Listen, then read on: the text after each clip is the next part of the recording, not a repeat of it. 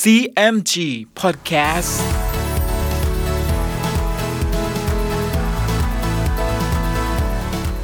สวัสดีครับคุณผู้ฟังขอต้อนรับเข้าสู่ CMG Podcast กับผม ดรพันธการธานนท์นะครับ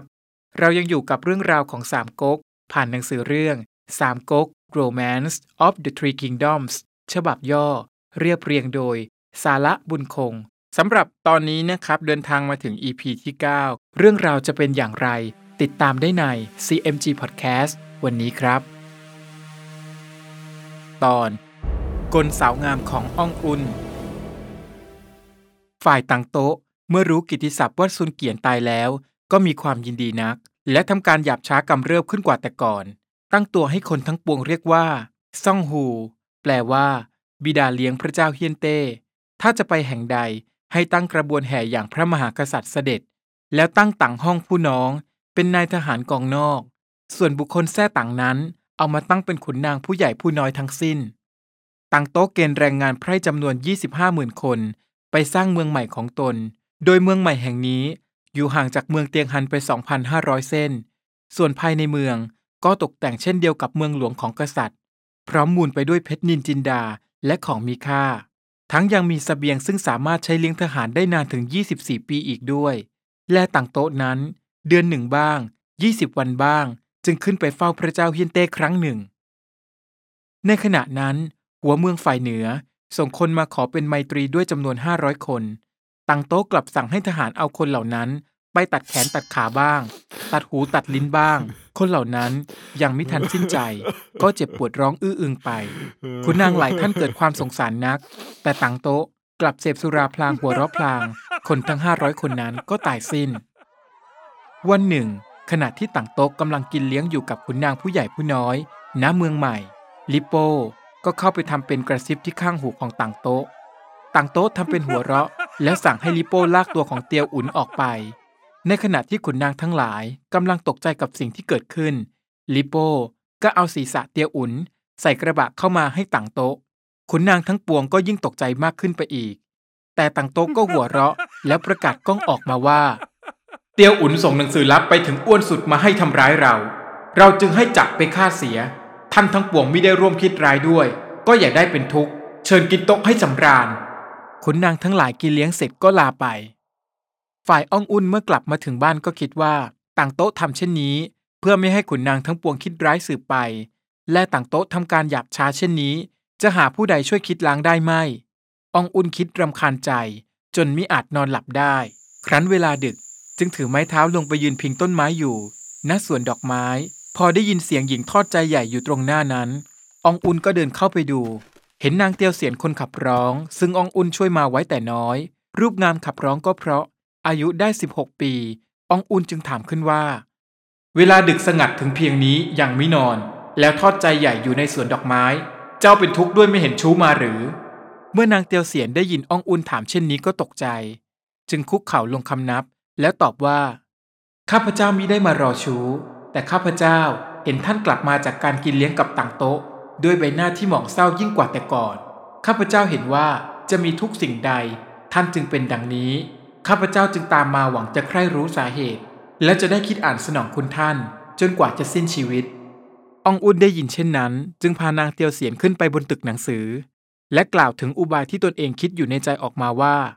ต่างโต๊ะทำการหยาบช้าจะชิงเอาราชสมบัติ หาผู้ใดจะคิดล้างมันไม่พ่อจะคิดเป็นกฎอุบายยกเจ้าให้ลิโป้ แล้วจึงจะไปบอกต่างโต๊ะให้มารับเจ้าไปเป็นภรรยา เมื่อเจ้าไปอยู่ด้วยต่างโต๊ะนั้น จงรอบทำกลมารยาต่างๆ ให้ลิโป้มีความรักใคร่ในตัวเจ้า แล้วเจ้าจงรอบบอกแก่ต่างโต๊ะ ด้วยกลมารยาความคิดของเจ้านานไปเห็นต่างโต๊ะกับลิโป้ จะมีความสงสัยกินแหนงแก่กัน ลิโป้ก็จะฆ่าต่างโต๊ะเสีย เมื่อศัตรูราชสมบัติตายแล้ว บ้านเมืองก็จะอยู่เย็นเป็นสุขสืบไป ซึ่งพ่อคิดทางนี้เจ้าจะยอมด้วยหรือไม่ ฝ่ายนางเตียวเสียนก็ตอบว่า ข้าพเจ้ายินดีที่จะทำตามแผนการของท่าน องอุ่นก็มีความยินดีอย่างยิ่ง ครั้นรุ่งเช้า องอุ่นก็สั่งให้ช่างทำหมวกสำหรับลูกหลวงใส่ แล้วแต่งให้คนลอบเอาไปเป็นกำนันแก่ลิโป้ ลิโป้จึงลอบมาหาองอุ่นที่บ้าน ฝ่ายองอุ่นครั้นเห็นลิโป้มา ก็ออกไปรับแล้วเชิญให้ลิโป้กินโต๊ะ ลิโป้กินโต๊ะแล้วถามขึ้นว่า ข้าพเจ้าเป็นเพียงแต่นายทหาร เป็นฉไหนท่านจึงให้เอาของดีไปให้ข้าพเจ้า และนับถือข้าพเจ้าผู้น้อยเช่นนี้ องอุนก็ตอบว่า เราให้เพราะรักฝีมือในการทหารของท่าน หาใช่ด้วยเกรงบรรดาศักดิ์ไม่องอุนพูดจายกยอต่างโต๊ะกับลิโป้เป็นอันมาก แล้วให้ขับคนใช้ผู้ชายนั้นเสียสิ้น เอาแต่ผู้หญิงไว้ใช้สี่คน จากนั้นอองอุนก็ให้หญิงรับใช้ไปเชิญนางเตียวเสียนออกมา ฝ่ายนางเตียวเสียนจึงรินสุราส่งให้ลิโป้ และทำทีชายตาไปให้ ลิโป้จึงเชิญให้นางเตียวเสียนนั่ง ซึ่งนางเตียวเสียนก็แกล้งทำละอายลิโป้มิได้นั่งลง แต่เมื่ออ้องอุนกล่าวเชิญบังคับ ให้นางปฏิบัติตามด้วยความปรารถนาของลิโป้ นางเตียวเสียนจึงนั่งลงข้างอ้องอุนเมื่อรินสุราคำนับให้ลิโป้ทีไร นางก็ใช้หางตาสบตาให้กับลิโป้ ฝ่ายลิโป้รับจอกสุราทีไร ก็ชำเลืองไปต้องตานางเตียวเสียนทุกครั้ง มีใจประวัติยินดีกับนางเป็นอันมาก อองอุนเห็นกริยาลิโป้พอใจนางเตียวเสียนแล้ว จึงกล่าวกับลิโป้ว่า ตนเองขอยกนางเตียวเสียนให้เป็นภรรยาน้อยของลิโป้ ซึ่งลิโป้ก็มีความยินดี และตกลงไปตามที่อองอุนเสนอ จากนั้นอองอุนก็กล่าวต่อไปว่า บุตรเรานี้ก็ให้ได้เป็นสิทธิ์แก่ท่านแล้ว แต่ว่างดอยู่ ให้เราหาวันดีแล้วเมื่อใดจึงจะส่งบุตรเราให้เป็นภรรยาท่าน ลิโป้คำนับยอมรับตามที่อองอุนพูด แล้วก็ลากลับไป ครั้นเวลาเช้าอองอุนก็เข้าไปเฝ้าพระเจ้าเฮียนเต้มิได้เห็นลิโป้เข้ามาด้วย ต่างโต๊ะอองอุนจึงคุกเข่าลงคำนับ แล้วเชิญต่างโต๊ะไปกินโต๊ะที่บ้านของตน เมื่อต่างโต๊ะออกจากเฝ้าเวลาเที่ยง จึงขึ้นรถแล้วให้ทหารทั้งปวง แห่เป็นกระบวนไปหน้าบ้านอองอุนอองอุนก็ตอบรับขับสู้ต่างโต๊ะเป็นอย่างดี และต่างโต๊ะนั้นกินโต๊ะอยู่กับอองอุนจนเวลาเย็น แล้วอองอุ่นจึงเชิญต่างโต๊ะให้เข้าไปนั่งเล่นที่ข้างใน ต่างโต๊ะมิได้มีความสงสัยแก่อองอุ่น จึงขับทหารทั้งปวงลงไปเสีย แล้วก็เข้าไปที่ข้างในอองอุ่นกล่าวเยินยอต่างโต๊ะในหลายเรื่อง โดยเฉพาะเรื่องที่ต่างโต๊ะจะได้ครอบครองราชสมบัติแทนพระเจ้าเฮียนเต้ ฝ่ายต่างโต๊ะได้ยินดังนั้นก็ยิ้มแล้วตอบว่า ถ้าเราได้ราชสมบัติเหมือนคำท่าน เราจะตั้งท่านให้เป็นมหาอุปราช เป็นบำเหน็จปากซึ่งท่านทำนายนั้น อองอุ่นก็ทำยินดี ครั้นเวลาพลบก็ให้จุดเทียนชวาลา แล้วยกโต๊ะมารินสุราส่งให้ต่างโต๊ะ จากนั้นก็เรียกนางมโหรีและนางรำออกมา ให้นางเตียวเสียนรำบำเรอต่างโต๊ะ เมื่อเห็นนางเตียวเสียนมีรูปโฉมงดงาม ต่างโต๊ะจึงมีใจประวัติยินดีอองอุนจึงคุกเข่าคำนับ และยกนางเตียวเสียนให้เป็นสิทธิ์เตียวเสียนโต๊ะต่างโต๊ะได้ยินดังนั้นก็มีความยินดีและกล่าวขึ้นว่า ท่านมีน้ำใจยกนางเตียวเสียนให้แก่เรานั้น เราจะสนองคุณท่านสืบไปอองอุนจึงจัดแจงเข้าของเสื้อผ้าให้นางเตียวเสียน แล้วให้นางเตียวเสียนขี่เกี้ยว เกณฑ์ผู้คนทั้งปวงให้ไปส่ง ณ ที่อยู่ต่างโต๊ะในเมืองหลวง ในเวลากลางคืนนั้นอองอุนตามไปส่งต่างโต๊ะ และนางเตียวเสียนถึงที่อยู่แล้วก็ลากลับมา แต่ระหว่างทางกลับอองอุนก็พบกับลิโป้ลิโป้ก็ถามอองอุนขึ้นว่า นางเตียวเสียนนั้นตัวยกให้เป็นภรรยาเราแล้ว เป็นชะไหนจึงส่งตัวไปให้ต่างโต๊ะเล่า และทำตัวดังนี้จะลวงเราหรือประการใด อองอุนจึงเชิญลิโป้มาที่บ้านของตน และกล่าวแก้ขึ้นว่า เมื่อวานนี้มหาอุปราชมาขอดูตัวนางเตี้ยวเสียนที่บ้านของเรา เนื่องจากได้ทราบข่าวว่า เรายกนางเตี้ยวเสียนให้กับท่านแล้ว เราจึงให้นางเตี้ยวเสียนออกมาคำนับ มหาอุปราชจึงว่าแก่เราว่าเลิกดีแล้ว จะรับนางไปแต่งงานกับลิโป้ผู้บุตรให้อยู่กินกันตามประเพณี ซึ่งมหาอุปราชว่าทั้งนี้ท่านคิดดูเถิด เราเป็นผู้น้อยจะอาจขัดได้หรือ เราจึงส่งบุตรให้ไป ลิโป้ได้ฟังดังนั้น ก็ลาอ้องอุนกลับไปในเวลาคืนนั้น และคอยฟังคนพูดจาถึงเรื่องดังกล่าว แต่ก็ไม่ได้ข่าวว่าต่างโต๊ะจะจัดงานแต่งงานให้กับตน ครั้นรุ่งขึ้น ลิโป้จึงได้ทราบข่าวว่า เมื่อคืนนี้ มหาอุปราชได้หญิงรูปงามมา บัดนี้ยังนอนหลับกันอยู่ ลิโป้จึงรู้สึกโกรธเป็นอย่างมาก จึงลอบเดินเข้าไปข้างผนังตึก แล้วพบว่านางเตียวเสียน กำลังมองมาที่ตนพร้อมกับร้องไห้ ลิโป้เห็นดังนั้นก็ยิ่งมีใจโกรธต่างโต๊ะ จึงเดินกลับออกไป ครั้นต่างโต๊ะตื่นขึ้นมา จึงออกมาที่ข้างหน้า ลิโป้ก็เข้าไปยืนอยู่ข้างหลังต่างโต๊ะตามปกติ และนางเตียวเสียนนั้น เผยมูลี่ขึ้น เยี่ยมหน้าออกมาครึ่งหนึ่งทำทีชายตาให้ลิโป้ลิโป้เห็นเช่นนั้นก็ยิ่งมีความรักขึ้นเป็นอันมาก ฝ่ายต่างโต๊ะเมื่อเห็นภรรยาสาว และขนศึกคู่ใจ รอบมองกันเช่นนี้แล้ว ก็เกิดความหึงสาขึ้น จึงไล่ลิโป้กลับไปบ้าน นางเตียวเสียนหวานเสน่ห์และแสดงกลมารยาตามที่อ้องอุ่นแนะนำมาอย่างแนบเนียน ในด้านหนึ่ง นางปรนนิบัติดูแลต่างโต๊ะ อย่างที่ภรรยาที่ดีควรกระทำต่อสามี ส่วนอีกด้านหนึ่งนั้น ก็ทำกริยาให้ลิโป้ มีความเสน่หาอะไรเพิ่มมากขึ้น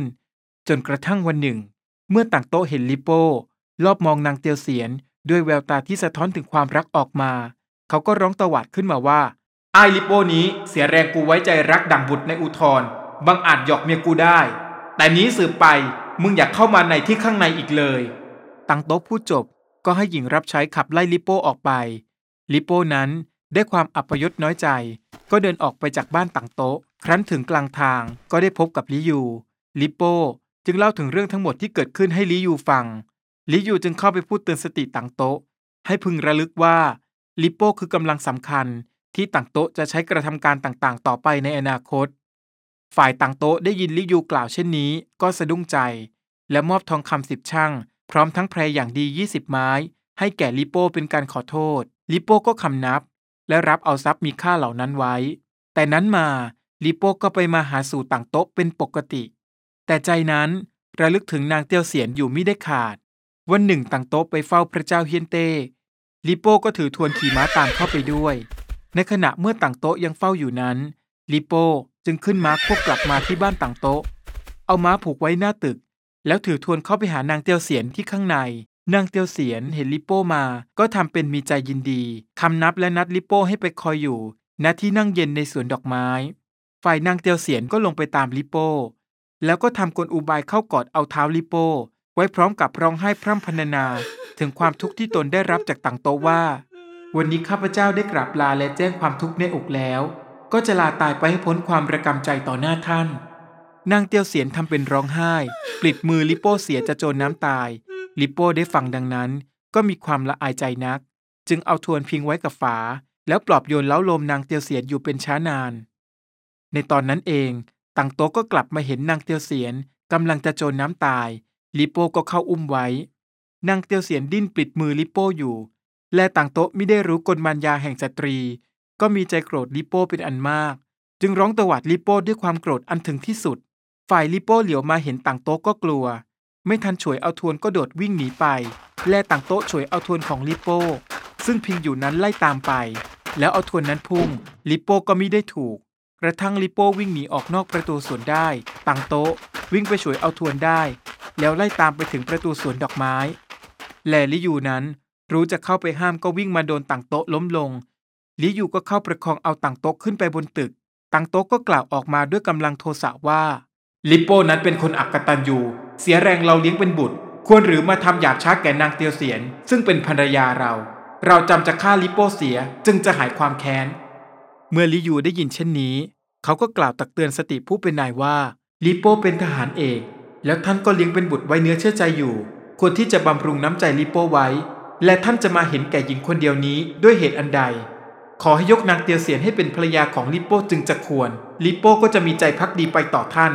ฝ่ายต่างโต๊ะ เมื่อได้ยินคำแนะนำนี้ของลิยู ก็ขอนำข้อเสนอดังกล่าวไปไต่ตรองก่อน ขณะเมื่อต่างโต๊ะกับลิยูสนทนากันนั้น นางเตียวเสียนก็แอบมาฟังอยู่ที่ข้างใน ครั้นลิยูกลับไปแล้ว นางเตียวเสียนจึงใช้วาจา และมันยาเป็นบ่วงรัก มัดใจของต่างโต๊ะมากขึ้นไปอีก อุปราชผู้ชั่วร้ายจึงหลงไปในเลขของเตียวเสียน และปฏิเสธที่จะทำตามคำแนะนำของลิยู นอกจากนี้ต่างโต๊ะก็ยังพานางเตียวเสียน หลบความวุ่นวายในเมืองหลวง ไปอยู่ที่เมืองใหม่ที่สร้างขึ้นอีกด้วย โดยที่ขุนนางผู้ใหญ่ผู้น้อย ก็ตามไปส่งตังโต๊ะถึงนอกประตูเมือง นางเตียวเสียนนั้นแลไปเห็นลิโป้ยืนอยู่กับเหล่าขุนนาง ก็แซงแลไปสบตาลิโป้แล้วทำกริยาเป็นเศร้าโศก ลิโป้เห็นดังนั้นก็มีความทุกข์ ยืนดูไปจนลับตาแล้วทอดใจใหญ่ ฝ่ายอ่องอุ่นเมื่อเห็นว่าลิโป้ตกอยู่ในห่วงของความทุกข์ระทม และความแค้นเช่นนี้แล้ว ก็เดินเข้าไปพูดกับลิโป้ว่าต่างโต๊ะยังไม่แต่งงานให้ท่านอยู่กับนางเตียวเสียนหรือ ด้วยคำพูดเช่นนี้ของอองอุ่น ก็ทำให้โทสะของลิโป้พุ่งพล่านขึ้นจนถึงขีดสุด เขาจึงชวนลิโป้กลับมาที่บ้าน และใช้วาจายั่วยุลิโป้อีกเพียงเล็กน้อย ก็ทำให้ขุนศึกท่านนี้ ยินยอมที่จะร่วมกระทำการกับอองอุ่นในการลอบสังหารต่างโต๊ะ เมื่อลิโป้กลับไปแล้วอองอุ่นก็เชิญที่ปรึกษาที่ชื่อว่า ซุนซุยกับอุยอวนให้มาพบตนที่บ้าน อุยอวนจึงเสนอแผนที่จะใช้รอบสังหารตังโต๊ะขึ้นมาว่า การที่พระเจ้าเฮียนเต้ทรงประชวรนั้น ตังโต๊ะก็แจ้งอยู่ บัดนี้คลายประชวรขึ้นได้สองวันแล้ว ตังโต๊ะก็ยังไม่ได้แจ้ง ขอให้จัดหาคนซึ่งมีสติปัญญาไปบอกแก่ต่างโต๊ะว่า รับสั่งให้หาเข้ามา จะปรึกษาราชการข้อใหญ่ แล้วให้แต่งเป็นหนังสือรับสั่ง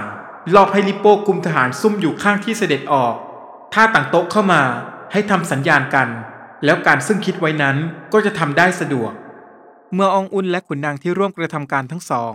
วางแผนการเป็นอย่างดีแล้วองอุนก็มอบหมายให้ลิซกนำหนังสือรับสั่งปลอมฉบับนี้ ไปมอบให้กับต่างโต๊ะที่เมืองใหม่ ซึ่งเมื่อลิซกเดินทางไปถึงเมืองแห่งนี้แล้ว เขาก็กล่าวกับต่างโตว่า บัดนี้พระเจ้าเฮียนเต้ทรงประชวรอยู่ หาผู้ใดจะว่าราชการมิได้ขุนนางทั้งปวงจึงปรึกษากัน ให้มาเชิญมหาอุปราชเข้าไปจะมอบราชสมบัติให้ต่างโตได้ยินเช่นนี้ก็เกิดความปิติอย่างยิ่ง จึงสั่งให้ขุนศึกลิฉุย กุยกี เตียวเจ หวนเตียว คุมทหารสามพันนาย อยู่รักษาเมืองใหม่ ส่วนตนเองนั้นก็ไปร่ำลามารดาแล้วนางเตียวเสียน ก่อนที่จะเคลื่อนขบวนไปยังเมืองหลวง ซึ่งในระหว่างทางเพลารถที่ต่างโต๊ะขี่นั้นเกิดหักต่างโต๊ะจึงขึ้นม้าไปทางประมาณร้อยหนึ่งม้านั้นมีพยศบังเหียนขาด แต่ลิซกก็กล่าวกลบเกลื่อนรางร้ายนี้ว่าต่างโต๊ะจะได้ครองราชสมบัติ และจะได้ทรงรถประดับด้วยหยกกับม้าที่นั่ง พาหนะธรรมดาจึงไม่คู่ควรกับบารมีของต่างโต๊ะ ครั้นมาถึงประตูเมืองหลวง ต่างโต๊ะก็เข้าไปในที่อยู่ และลิโป้ก็เข้ามาเยือนแล้วคำนับ วันรุ่งขึ้นต่างโต๊ะก็แต่งตัวแล้วขึ้นรถเข้าไปในพระราชวัง เมื่อถึงประตูวัง ลิซกจึงอุบายให้ต่างโต๊ะห้ามทหารไว้แต่ภายนอก แล้วลิซกก็นำรถต่างโต๊ะเข้าไปในลับแลที่เฝ้า ซึ่งขุนนางทุกคนก็ถือกระบี่อยู่ครบมืออองอุ่นเห็นดังนั้น จึงร้องบอกให้ทหารของตนเข้ากระทำการ ฝ่ายทหารซึ่งซุ่มอยู่นั้นก็ชวนกันเอาทวนแทงต่างโต๊ะต่างโต๊ะก็หลบลงอยู่ในรถลิโป้จึงเอาทวนแทงต่างโต๊ะ ถูกที่คอตกรถตาย ส่วนลิซกนั้นก็ตัดศีรษะต่างโต๊ะ แล้วร้องประกาศว่าศัตรูราชสมบัติตายแล้ว แผ่นดินจะเป็นสุข และขุนนางผู้ใหญ่ผู้น้อยทั้งปวง เห็นดังนั้นก็มีความยินดีนัก ฝ่ายลิซกก็รับอาสาไปจับตัวลิยูกับบุตรภรรยา พักพวกพี่น้องมาสิ้นอองอุนจึงให้เอาบุตรภรรยาพักพวกเหล่านั้นไปฆ่าเสีย และสั่งให้เอาศพตังโต๊ะ ไปตระเวนรอบเมือง เอามาประจานไว้ที่ทางสามแพร่ง ให้ทหารอยู่รักษา และอาณาประชาราชในเมืองหลวง ที่มีใจเจ็บแค้น ต่างชวนกันมาด่าว่าศพตังโต๊ะ แล้วเอามือชี้ชกศีรษะบ้าง เอาเท้าถีบบ้าง จนศพนั้นแหลกละเอียดเปื่อยไป ฝ่ายองอุ่นได้ให้ลิโป้ลิซก ห้องหูโก สามนายคุมทหารห้าหมื่นไปฆ่าพักพวกต่างโต๊ะ ซึ่งอยู่หน้าเมืองใหม่เสียให้สิ้นเชิง แล้วให้ริบทรัพย์สิ่งของนั้นมา แลลิฉุย กุยกี เตียวเจ หวนเตียน ซึ่งต่างโตให้อยู่รักษาเมืองใหม่ ครั้นรู้เนื้อความดังนั้น ก็พาทหารสามพันหนีไปอยู่เมืองเซียงไสจบไปแล้วนะครับสำหรับ EP ที่ 9 กับตอนกลสาวงามของอองอุนนะครับ และในที่สุดต่างโต๊ะก็ถูกฆ่าตายด้วยกลอุบายต่างๆ ที่เกิดขึ้นนะครับสำหรับ EP ต่อไปมาร่วมลุ้นต่อกันว่า เรื่องราวจะเป็นอย่างไรต่อ ติดตามได้ใน CMG Podcast EP หน้า สำหรับวันนี้ สวัสดีครับ